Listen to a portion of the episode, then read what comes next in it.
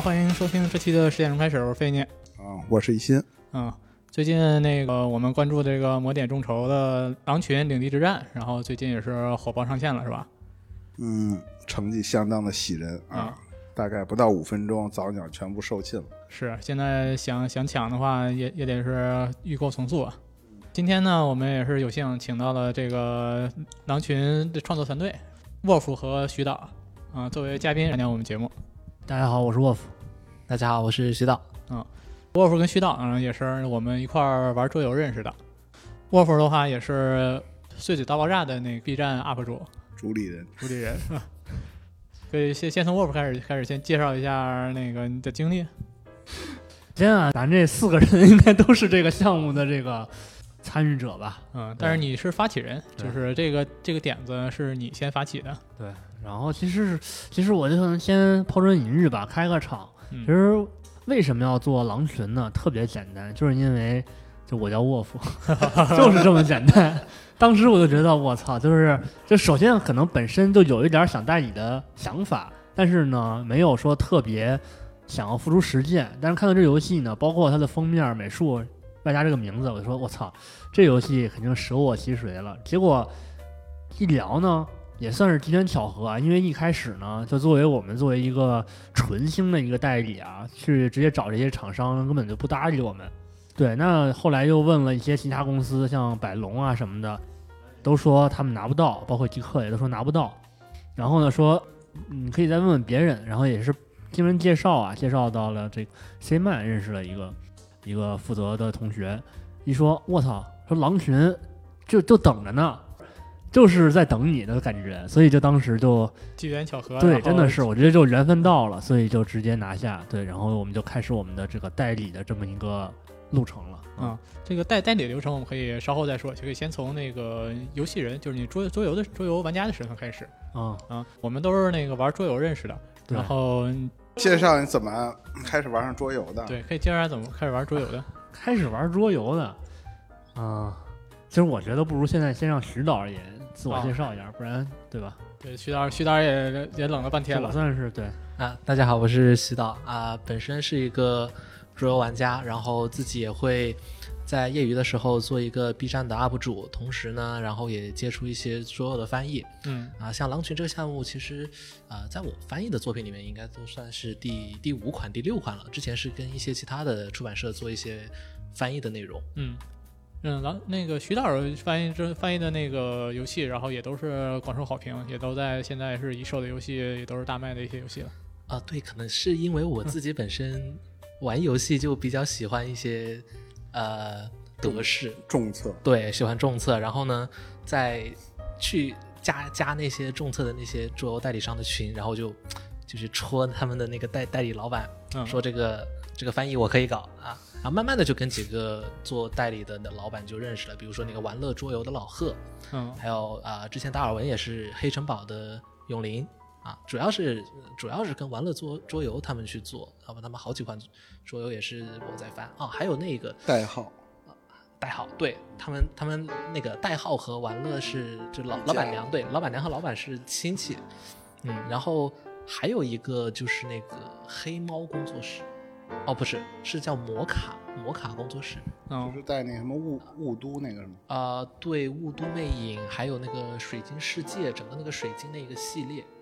对，嗯徐导的翻译名名已经名声在外了。还好还好，嗯。然后那个现在那个狼群现在已经是有一千两百七十人支持了，嗯现在也算是五月比较火爆的一款游戏了，确实是超过我们自己的预期了。嗯，呃，沃夫那个作为这个游戏的发起人，可以简单说一下这游戏的那个发起经历。发起经历，嗯，其实我觉得也很简单，就像刚刚说的，那其实决定了要做这事儿，当时呢就知就其实能决定做这事儿呢，也是因为就是说跟在座的各位都认识，因为我知道其实大家就当时可能的分工就是在我心中都想好了，对，就是让因为有徐导能做翻译，嗯，然后呢有一心能做图，然后非你能做网站，所以我才敢去去贴，所以说就这些都是相辅相成的吧，也是因为有这些经历，所以才有这些机缘巧合吧，然后所以才决定做。那做的话呢，其实那其实就是虽然我们是头一次做，但其实这个团队应该说大家已经磨合的足够长了，所以我觉得在做的过程中倒是他很快就上手了。包括当然了，就是可能在徐导这儿他更轻车熟路，因为翻译嘛，对他也做过。但像我跟一心呢，可能是确实我们之前没有做过这种东西，拿到那些文件，他头一次使用那什么 INDD，就是来排版的工具，对，英地赞，没没用我，都不知道这啥东西。然后呢，现学的，然后一点点去改这些中文，包括可能就是也踩了一些坑吧，比如说。在做解锁的时候，不停的在调，一心不停的在调什么双层玩家版的这个这个 PS 的文件，这格式，包括每一个每一个模块它们的距离，其实这都是我们之前没有想到的问题。尤其像双层玩家版，我们当时是觉得这东西是一个很好的解锁，我我们以为很很简单，反正因为那东西不都在嘛，就是把把哪儿哪儿抠下去就完事儿了。那结果发现其实不是，是因为它其实是一个版图嘛，然后呢，它抠下去就跟抠那些。板件的一样，它需要预留那些所谓的血线，或者说预留那些足够的距离，不然的话，它这东西做不出来。它不是那种非常那种切，就是精准激光切割那种玩意儿。对，所以，OK，然后发现，哎，原版的这东西其实不支持，因为它做的就很很小，或者说做的它它没有预留这个东西，所以就是这种一点点调。然后调的时候又发现，原版能给的那个原出版社给的素材呢。嗯，很怎么说呢？用一星话说，这素材很脏，对吧？图层很脏，它是一大片儿，就是它它中间并不是说像想象中的那种每个模块可以调，它是一大片儿，所以几乎可以说是完全重新画了一遍。对，所以说其实这也也算是在第一次做这个众筹啊，包括第一次做代理，没有预料到的一些问题。但是呢，也是因为有这个团队。大家其实一直就这么摸索着就过来了。对，我觉得就是从桌游玩桌游的玩家身份，然后到这个项目的发起人，嗯，看待这个项目的角度也不一样了。把这个项目是真正作为一个产品化的进行推广的，推广过程中肯定会遇到一些各种各样的问题。嗯，嗯就像刚才说的那个各种图层的问题，然后一心作为这方面的呃专家，然后可以对对这个呃素材吐吐槽什么的，或者是有有啥你你的看法？可以说一下这个，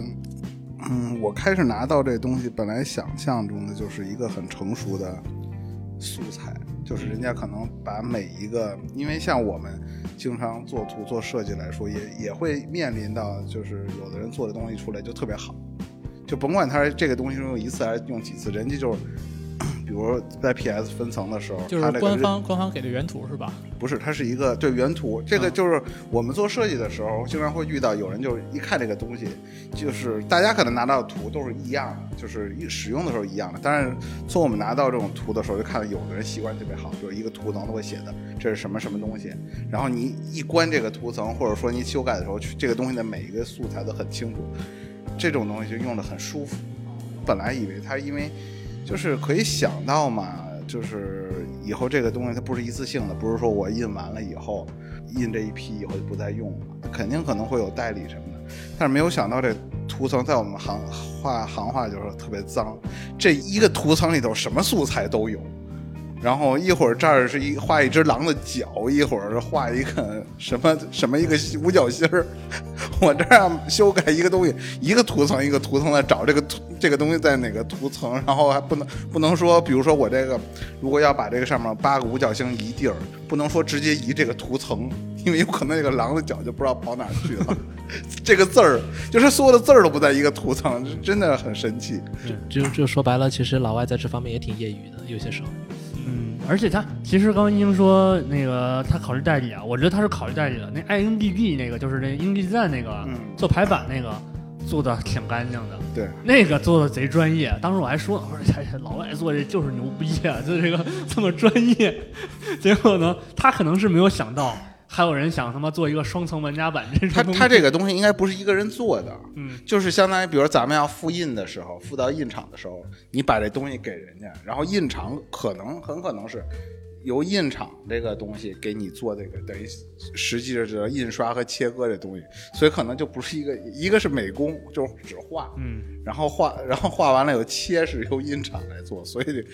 看着不太像一个人的活儿。我也没有想到，在这件事儿能遇到这么多的困难。是，你能看到这个图层的每一个版本儿，都能对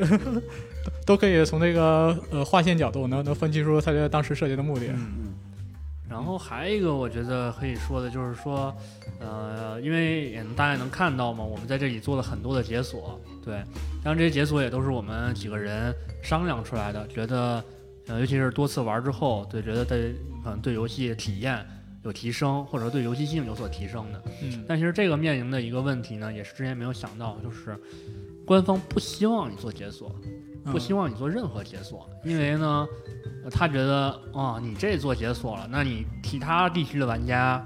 是不是就没有，对吧？嗯尤其尤其是比如他是美国公司嘛，可能，呃，对于这种美国的用户，第一版的用户，其实他是没有这些内容的。嗯对，所以说他觉得有一些不公平，其实这也能理解，但是呢，确实这这也是对我们的一个一个限限制制吧。嗯对，当然我觉得这次呢还是人还是比较配合的，这么多解锁人也都同意了。然后呢，包括双层门牙版，我觉得这是最对他来说最大的挑战，因为因为在 BG 上确实是有挺多这种老外玩家希望这东西有双层门牙版，而且是确实在我、我们自己我们四个人自己来看，双层门牙版也是最有用的一个。对对，最重要的。嗯对现在大家可以像 BEG 那个，就是这游戏的论坛看，就是一个比较置顶的就说能不能做分往双层玩家版。嗯然后因为他那个人说这里的话，然后这设计公司自己出来说，因为成本太高了，所以做不了。倒是很实在。嗯，所以咱在这个上面，人就给我们这种妥，就是人也是，呃，算是这个叫什么网开一面了吧，让我们去做了，还有这么多解锁，我觉得还是比较感谢的。因为咱们都是核心玩家，因为也玩过玩过这么多游戏，对游戏的好坏，咱们也有各各自的想法，有些体验，嗯。所以说，对于那个呃游戏的增强，咱们是也会有一些咱们自己的观点。对，对，因为就是其实每个人看的不一样嘛，就是我呢是比较喜欢就是这个代入感比较强，嗯因为呢就是狼群这个游戏呢，在我看来，第一个最吸引人的肯定是美术，第二个才是它的游戏性。那么，那么其实我就一直觉得，哎，上面还有有些不是不是米宝，是一些小纸板 token，我觉得不够有不够完美这个东西，嗯，所以我觉得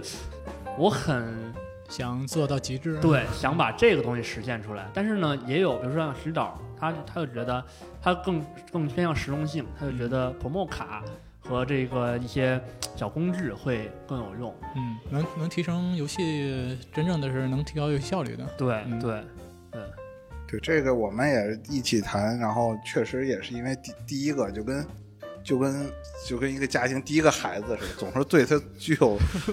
总是想把它做到最好，真是是是想我们想了各种各种能增加的东西，所以说我们想的基本上都尽量能做的都做了。对。然后只不过就最后有些呃美术上面呢，其实就是人出版社就说了，很明确说了，反正你要做个 token，可能我不管你了，嗯但是你不能用我的美术了。嗯，所以就大概就所以最后呈现出这么一个那对于就是咱们的发展空间也是也很有要求。啊、是啊嗯对，就是反正就是在这种限制中，我们尽可能的算是把它发挥到极致了吧？我对，我做到做到我们能认为的更好，我们能做做就是把自己的力量发挥到最大了。对，尤其是像朋友卡什么的，我感觉这东西上了，这游戏就是另外一游戏了。嗯嗯对，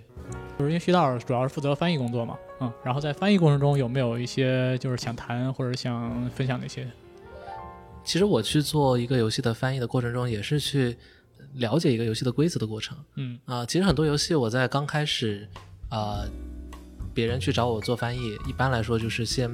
大概发一个美术图给我，然后或者说发一个规则书给我，然后我就去啃音规，嗯。啃完音规觉得如果这个游戏不错，我就可以去考虑做做一下代理。那么这一次接触狼群这个翻译呢，首先第一是就是咱们四个都觉得想去做一个项目，嗯。然后我是带着这个基础，我再去看狼群，我觉得我确实这个狼群这个看完规则，我都还没有玩，我就会感觉到它的一个核心机制是非常的有意思嗯啊。因为包括我其实玩游戏，我就比较看重就是，呃，你怎么样把一款游戏的核心的行动机制做出来一些亮点。来让玩家会觉得，哎，我玩这个游戏的时候，我在做的事情是跟我我去玩别的游戏我是体验不到的。那么在这个基础上，我会觉得，嗯，我觉得《狼群》这个这一款游戏是可以做一个爆款。嗯好，那么具体到了翻译的过程，其实稍微来说是比较相对比较简单枯燥的，就是 就是你去做翻译，然后呃主之前已经翻过很多规则，然后对已经是手到擒来的。对，然后呃主要比较想聊的一个就是我们关于一些词的命名上面嗯啊、然后呃可以最开始就直接聊一下我们这个游戏的命名“狼群”，然后领地之战，我们。我们其实是有过很多个版本，我们也是 聊过，啊、当时想我我还提过一个稍微文艺一点的名字叫《狼之道》，因嗯为当时好像是水之道在上映，是《阿凡达：水之道》在上映，然后因为我自己也有有一点电影领域的一些背景，然后我就觉得，哎，要不要往这个方面搞搞搞文艺一点？嗯那后来好像被还是还是放弃了，还是做《狼群领地之战》，因为可能叫就是加个冒号在做领地之战，这样子会让玩家会更感觉到我们这个东西到底在做什么。嗯，对更正式一点。这个对，其实这名字确实是有很多版，狼群、群狼，其实就中文就很有意思，对只是改一下这个顺序，就是两个字改一下顺序，给人的感觉就不一样。嗯对，然后之所以我们没有叫群狼，也是因为我们在游戏中其中一个米宝就叫群狼。对对，而且聊聊到这个，也就可以进一步的去聊到这个游戏中另外一些名字的秘密，就是啊、头狼、群狼这个东西。我们一开始去看英文，其实会发现啊、它的头狼就叫 Alpha Wolf 对啊。这个不知道了不了解呃狼群的它本身的一些背景的话，就是它在狼群里面是有一个非常强烈的等级的制度啊、最最大的叫头狼，然后再往下呢会有叫叫什么呃。它头狼就叫 alpha alpha 狼，然后呃再往下一点等级呢，就是有点像二把手，就叫就叫贝塔狼。嗯然后狼群里面最低级的叫做呃好像叫 omega 狼什么的啊，反正是 omega 就相当于什么 字母 Z 字母了。对字母弱的狼。然后，但是它在我们狼群这个游戏里面，他们音规就是 alpha wolf 和一个叫做 pack wolf。对，它这个 pack 呢，在英文里面其实是叫就是一群或者说一个打包的感觉。嗯，所以我们最后我们去想想啊，到底是叫小狼还是叫叫一些什么别的东西、嗯？啊？最后就想想，嗯，不如不如就叫群狼，就会感觉到现它它的 pack 和群也比较有呃同样的感觉，嗯，嗯，然后最后就变成了这样的一个命名的感觉，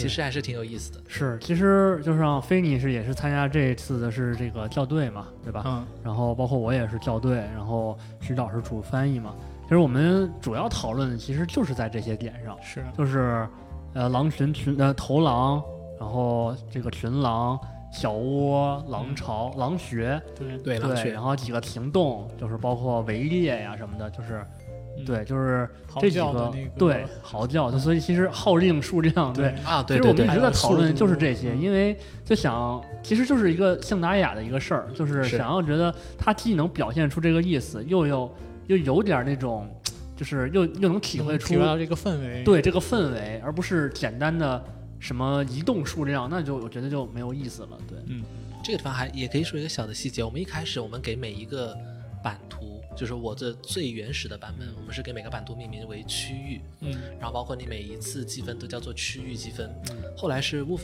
提了，就是把这个区域把它改一个名字，改成领地，嗯，然后然后最后也就变成了我们的对游戏的名字叫领地之战。对，其实领地还是更好更好听，因为包括狼群也会有一些领地意识。嗯，对，对，而且这个副标题也起得很好。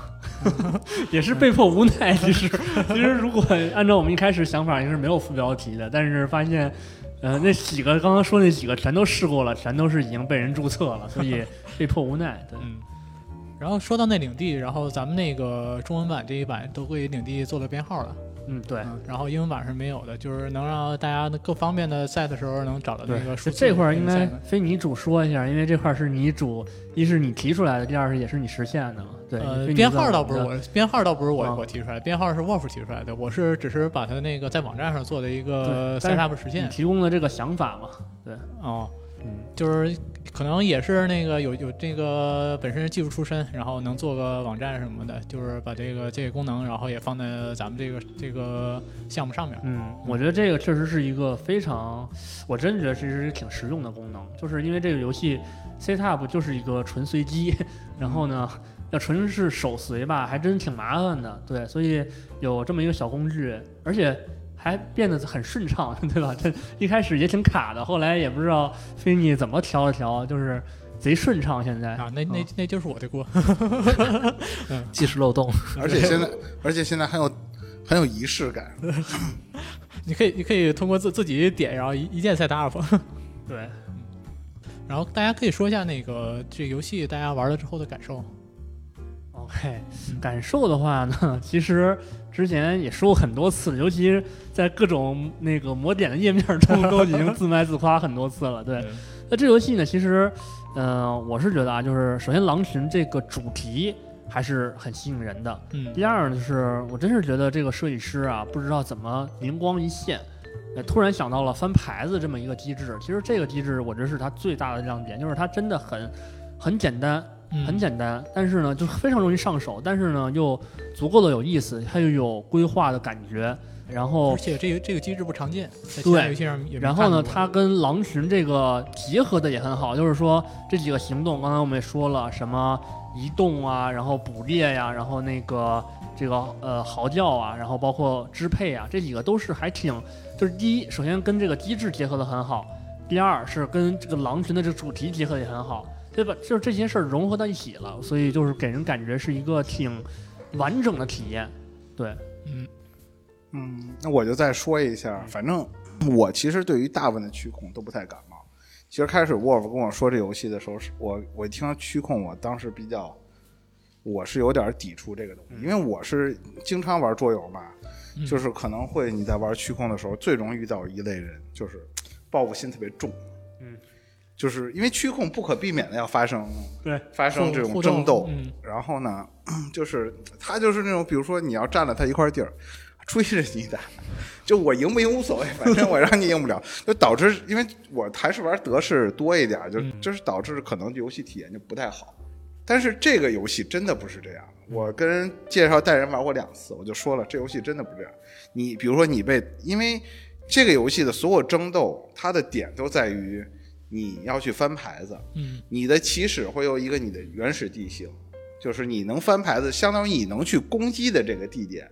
就是一开始游戏呃开始的时候就已经决定了，嗯所以导致这游戏就是你被，比如说你被这个 A 攻击了。他打了你，他用他那个翻翻了一块儿打了地形打了你，你想打他，基本上很可能就做不到，对因为他他他就不在这个地形上，你对，所以你发现你只能去打 B，所以这游戏这这个区控就是它更，它虽然说是区控，但是每个人真正我觉得区控游戏实际上，我认为它的精华就是每个人都应该在争取自己最大利益的情况下去平衡全场，这是这个我觉得所有区控游戏的精髓是这样。但是就因为你特别容易会遇在游戏中遇到那种死咬，报复心特别重的玩家，就没我这没有任何贬义，嗯就是因为可能你说，比如玩美式战争游戏、战棋游戏，它这是很正常的一种人的素质，对吧？就是互相，他就觉得啊，你打我，我就要打你这样的。但是这游戏你玩你很难做到，所以这这个游戏很容易去体验一下，就是区控的游戏的一个精髓，就是因为这个游戏相对来说，它的理那个理念非常的简单，因为你每回合你看看你的牌子翻的情况，你能做的事儿一目了然，那你怎么去获得在这回合里头的最大的利益？包括你在怎么稍微规划两三回合，也是非常容易去思考。它的思考量其实比较直观，所以在这个游戏里的区控，我觉得你可以很容易的体会体会到一个区域控真正应该游戏是什么样的这种精髓，没有那么多的报复，我是很 peace 的，好吧？呃，那么我的观点就是，我一般看游戏的观点啊，我自己是一个玩游戏非常追求代入感的玩家，可能 Wolf 有点像嗯啊、我我其实就会看他的这个机制上面去做一个什么样的套皮，或者说就是它怎么样去包装它这个机制，来让玩家会觉得我接受这一个机制，接受这一个规则，我不会觉得是你强行让我去记忆，而是说哎，我感觉到它和这个主题是浑然天成的结合在一起。那么我觉得我在玩狼群的时候，包括我呃也给很很多身边的朋友去教学狼群，啊、我会感觉到他们接受起来和我接受起来都是会觉得，OK，这个机制我听下来很合理，对啊，非常合理。嗯对，对我举一个最简单的例子，就是狼群的那一个回合记录的那个机制，就是那个计分的机制，它是用一个月光版图，嗯而这个月亮又是跟我们的理解的狼的文化啊，要狼要对着月亮去嚎叫，又是非常的紧对期变化。对，是结合的很很紧密。然后你在过程中吃掉的所有的那些孤狼也好，对手的小狼、对手的小窝都会放上去，然后作为一个回合的记录条，然后让玩家哎随时我能感受到哎下一次月光计分在什么时候。我觉得这整体的机制都会让我觉得 OK，这个这个游戏，我会觉得它它它很有整体性，它不会让你觉得我在哪个地方在外挂一个什么机制，对它玩起来就是很舒服。嗯我觉得徐导不说这个，我可能没有没有去提炼出这个，但是确实，我觉得徐导一说，我也有共鸣。就是说，这个游戏给人就是整体的感觉，不是这确实不是那种就是反逻辑，没有让人感觉你这个这个机制有哪块儿反逻辑，或者是呃，就是哎，就像徐导说的，就外挂一个东西的感觉，它是完整完整的而且我就是前前一段就带人家玩过几局，我在讲规则的时候说的很多的一句话就是，你去想想现实情况。就当时有一个人问我说，比如说围猎，嗯就是旁边要有三个狼，嗯，举个例子，就是三个狼要围住这个猎物，而且它不在一个地形，要要三只要三只狼围住一个猎物，对，就可以把这猎物猎手。然后他说旁边有小屋，就是小屋算不算？然后我就说你去想一想，这是你有三只狼才能围住一猎物，你这旁边有三个狼穴，怎么可能围住一个猎物？嗯就是在讲规则的时候，很多次我会说到这句话，就是它很贴近现实的东西。是确实是不说，我还没有想到。就我我当时那一次讲规则，和大家说了十几次这个话。对，其实我觉得一个好的能够通过代入感去帮玩家理解的游戏，你其实很多时候，啊，你教学的人就会跟玩的人说，就是你代入一下去想，哎，你就会发现他们也就好好记，你也方便好讲。嗯，确实是，就是不像一些特别复杂或者抽象的那种，就是它很难讲，是因为就是纯规则，那就是纯规则。对嗯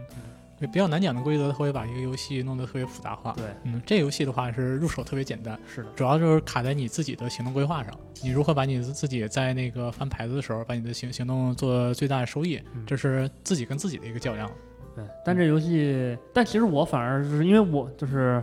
咱四个都知道嘛，我是一个特别喜欢互动性的一个玩家，但是我觉得狼群的互动性是足够的，嗯，因为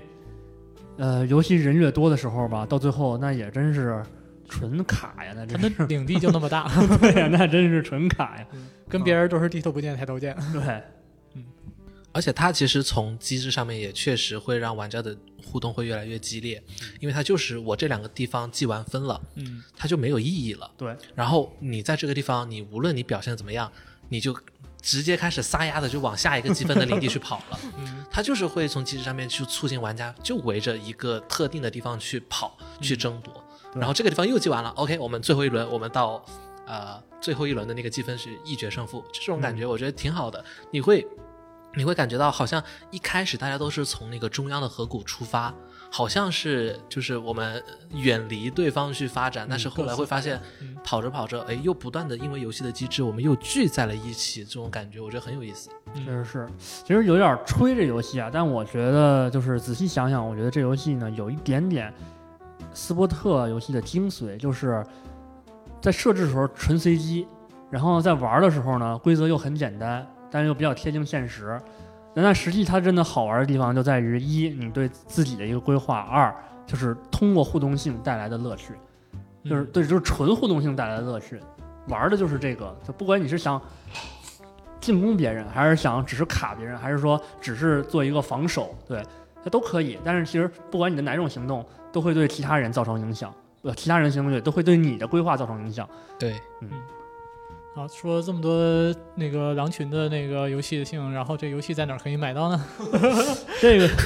这个游戏啊，剩的不多了，主要是那个在魔点啊，在魔点众筹，今天刚刚发了一个更新啊，就是第一，我们现在整个这个货啊，剩的不到这个五十，不到五十盒了。对，当然我们会后面会参加一个魔点的活动啊，也是魔点这边是跟我谈的，会上他们的一个主页还是什么。然后呢，他们也希望我们能去再铺再再上一点货，对，要不然的话可能承接不住他这个主页，对，所以我们可能会少量的把我们原来定留预留的做零售的一些库存放上去，但是这个呢也很少，也很少，而且这个卖完之后呢，那么这游戏，呃，基本上也就是卖的差不多了。那剩下的一点儿呢，可能也就是大家看看是不是这个，呃，这叫什么展会见了？对，有可能展会见了，然后，嗯、所以可能他就不会走线上那种零售了。本来我们还是预留了一些，对。要不然的话，我们也有一个淘宝店，淘宝店永远是空着没货，对吧？也很奇怪，对，所以但是因为魔点这次呢，也是希望我们能能把这货放出来，所以我们也就配合它放出来。这是第一点。第二点呢，就是说那个我们也，但是确实这个卖的也差不多了，然后我们也会提前的结束众筹，应该会提前结束众筹。原来计划是六月三十号结束，但我们现在估计预计六月十五号左右吧就会结束。然后它结束的限制啊，限它结束的限制不在于狼群卖多少了，其实主要是我们后面还有几个呃跟大家说好的事情还没有做完，包括这个就是像这个 token 的重新设计的投票啊，嗯，然后这个盲抽袋儿的投票啊，然后 promo 卡相关的内容啊，以及我们还会上一个大家很期待的一个呃加购项，就是我们的亚克力的这个叫什么地形板儿，呃亚克力的地形板儿和日光标记，一共四十个啊，价格也很便宜。对，我们会把这几个，对我们其实剩下这时间只是预留给这四件事儿的。对，嗯，好，就是大家如果想那个就是关注这游戏，还是那个及时关注 Wolf 的碎嘴大爆炸和那个公众号，然后及时关注一下对，然后那上面都有最新的消息。对，还其实那个最新消息还是得看魔点，还是现在魔点更新的会勤一点儿。对，所以反正就是这么多了，大家还是呃想买的话，就确实是从速了，要不然的话某一天突然结束，可能就有遗憾了。因为你这个我可以保证的是，这个价格错过了绝不会再有。嗯啊，不会再绑。对，嗯。然后那个下一个话题，我们可以谈一谈那个桌游星球下一步的那个代理计划。OK，呃，桌游星球呢，其实 下一个其实也公布了，今天也公布给大家了。说到狼嘛，就得提到月亮，刚才徐导也说了，所以下一个项目就是欢迎来到月球。嗯而且跟咱们代理的名字又嗯，有又有关系，嗯咱们星球从地球到月球，是的，然后几位都玩过这游戏吗？这个游戏我也是，呃，本身就本身有关注它，因为它是相当于是之前的一款纸币游戏，叫做 Welcome to 欢迎来到，然后省略号的这么一个游戏的像像是续作。嗯我玩完以后，我真的觉得设计师太有想象力了。它的其实本来的欢迎来到，它是也是一个比较简单的一个底层机制，就是你每个回合翻牌，然后你把数字写到你的社区里面去，嗯啊，去搭建你的社区这么一个背景。然后它的欢迎来到出过很多个不同的地图扩展，嗯，但是其实我接触过那些地图扩展以后，我会发现它的玩法并没有呃本质性的变化。你说白了还是在呃在打造你的小社区，然后只不过是呃这个地方多了一个冰淇淋车，那个地方又多了一个丧尸之类的。但是欢迎来到月球完全不一样。我觉得用一句话概括，它甚至是一个盒子里面装了八个游戏。它的它它虽然用了欢迎来到的底层机制，但是它每一关的玩法都会让你觉得，天哪，我我我我都没有想到我这个玩法还能这么玩，嗯这是这是我觉得最惊艳到我的地方。我我都没有想到一个纸笔游戏，它居然能够有这样的脑洞，会让你感觉到，呃，你的这个底层玩法可以有一个不一样的机制去去玩，并且很有意思的一点就是，作为一个代入感玩家，我在这个游戏里面感受到它的每一关的玩法，切切实实的有一个合理的背景设置在代入。嗯嗯，我我这地方能说我第二章的剧透吗？可以，我觉得无所谓。就是举个例子，说一点。举个例子，你的第一关教学关就是一个搭载火箭，然后你能你能做的事情也比较简单，因为就是方便你去了解这个游戏的底层机制。从第二关开始，就是你的火箭从地球飞到月球的这么一段旅程，然后它就会它就会把它的那些底层的机制如何嵌套到你在地球到月球的这段旅程中的一些各种小细节，这是非常有意思的。而且我我在我在我在带别人玩的时候，我在教他们的时候，我也是很舒服的就把这个规则教教给他们，我就告诉他们，哎，这个图标是怎么做的，而且你不需要去死记硬背，哎，你看看这个图标是什么图标，你就知道它是怎么怎么怎么做的了。所以，所以欢迎来到月球会让我觉得他把欢迎来到这个系列做到了一个新的高度，或者或者说直白一点，他把纸笔游戏都做到了一个新的高度啊，包括有跟我一起玩过。呃，欢迎来到月球的玩家，有别的人也都说过，这是他玩过最好的纸笔游戏。我觉得这个说的一点毛病都没有。它确实是应该是纸笔游戏的天花板了。嗯，对，因为我本来觉得欢迎来到本身它都是一个非常优秀、非常出色的纸笔游戏了。嗯，在别的纸笔游戏里面，我都没有说能玩到就是像欢迎来到欢迎来到本身那么好玩。结果他还在欢迎来到的基础上做到欢迎来到的月球，我就觉得。他什么时候再来一个？欢迎来到火星，欢迎来到什么？我觉得第三款作品我也是必买的。嗯，我我们想的比较狭隘了，还在这个银河系里。它它里边是有各种故事剧情的是吗？会推进这个游戏流程。对，它一共有八个关卡，然后八个关卡又是八个不一样的地图，让你去画画，然后并且它还会有一个完全独立出来的一本剧情书，来让你知道我这八关里面我经历了什么故事变化。我确实挺，确实挺厉害。特别用心，就是更加有代入感。对，就作为一款纸笔游戏，一款，嗯，这算是偏入门向的德式吧。对，它还能附一个完整的一个剧情，我觉得这还是挺厉害的。对，而且这个真的是对他来说，其实本身没必要做这个剧情。是是是。可是他做了，我觉得真的就是他真的我哭死。对，嗯嗯。因为这个作者也是比较有想法，对自对自己的要求。我们也到时候真正在我们做这项目的时候，也会可能再去聊聊智行，可能从这个角度来聊聊桌游，也挺有意思的。是的，嗯，是我们就是可以专门做一期，然后浅浅聊一下它里边的内容。对，嗯。然后除了月球呢，在剩下的话，可能就是时间不一定了，就是有这个 T C D Habitat，然后还有这个这个叫。救火队叫 Flashpoint，对，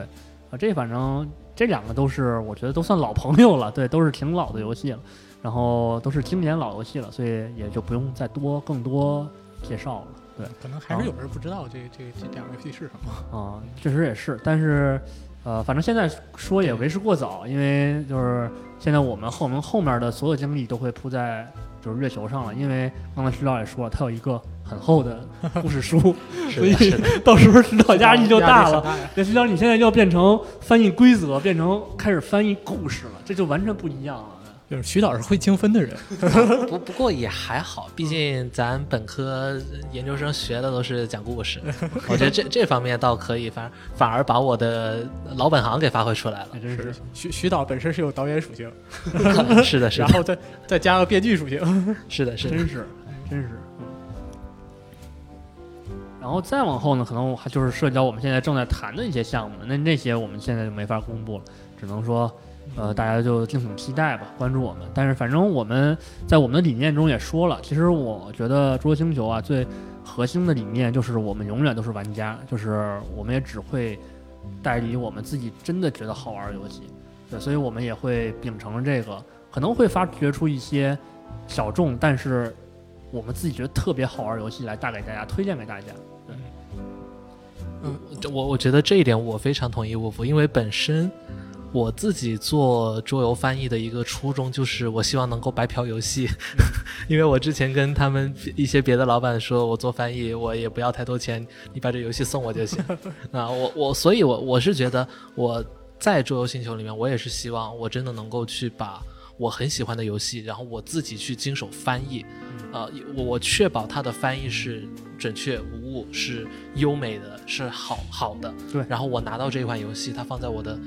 家里的桌游柜里面，然后我我再带我的朋友去玩，我将让他们去看规则书，你看这里写的谁的名字？是的。啊，我是有这样的感觉。哎，确实是，这是其实这个感觉就是跟我为啥一上来就要带狼群，因为首先狼群就是这个，对吧？就是这个画面，这个名字，再加上我当时确实也玩过，我觉得它的游戏机制也没有问题，我觉得它。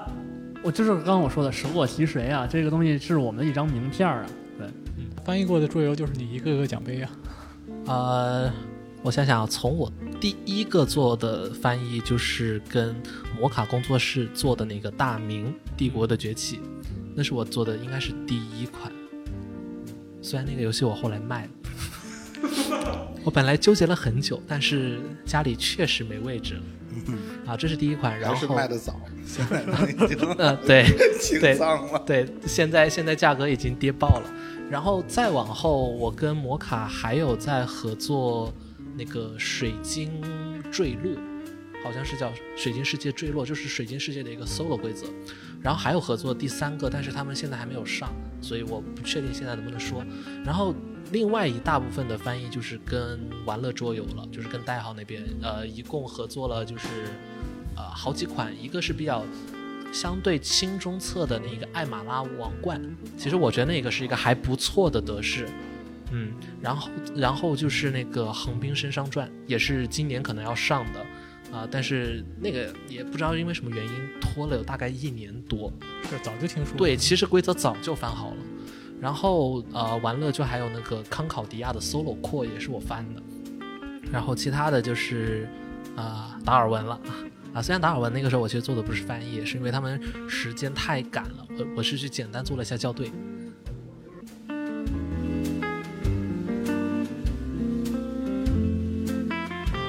啊，今天聊的差不多了，然后呢，我们说的再多，那个都不如大家实际玩一下的感受。然后我们这个东西确实在最后说一下，我们不是说欲擒故纵，确实是剩的量不多了。以后第一肯定没有没有这个价格了，第二可能真的很快也你也没有渠道去买了，不会说有大量的货能去铺到零售的这种渠道上。对，如果你对这个感兴趣，然后呢，还是还是到某点去关注一下这项目。对，如果对我们的团队有任何想法，想甚至就是想要认识我们的话，随时过来关注我们，然后联系我们。行，那今天就到这儿了。嗯，好，谢谢大家，拜拜。拜拜。In your eyes, there's a heavy blue. One to love and one to lose. Sweet divine, the heavy truth. water one. Don't make me choose.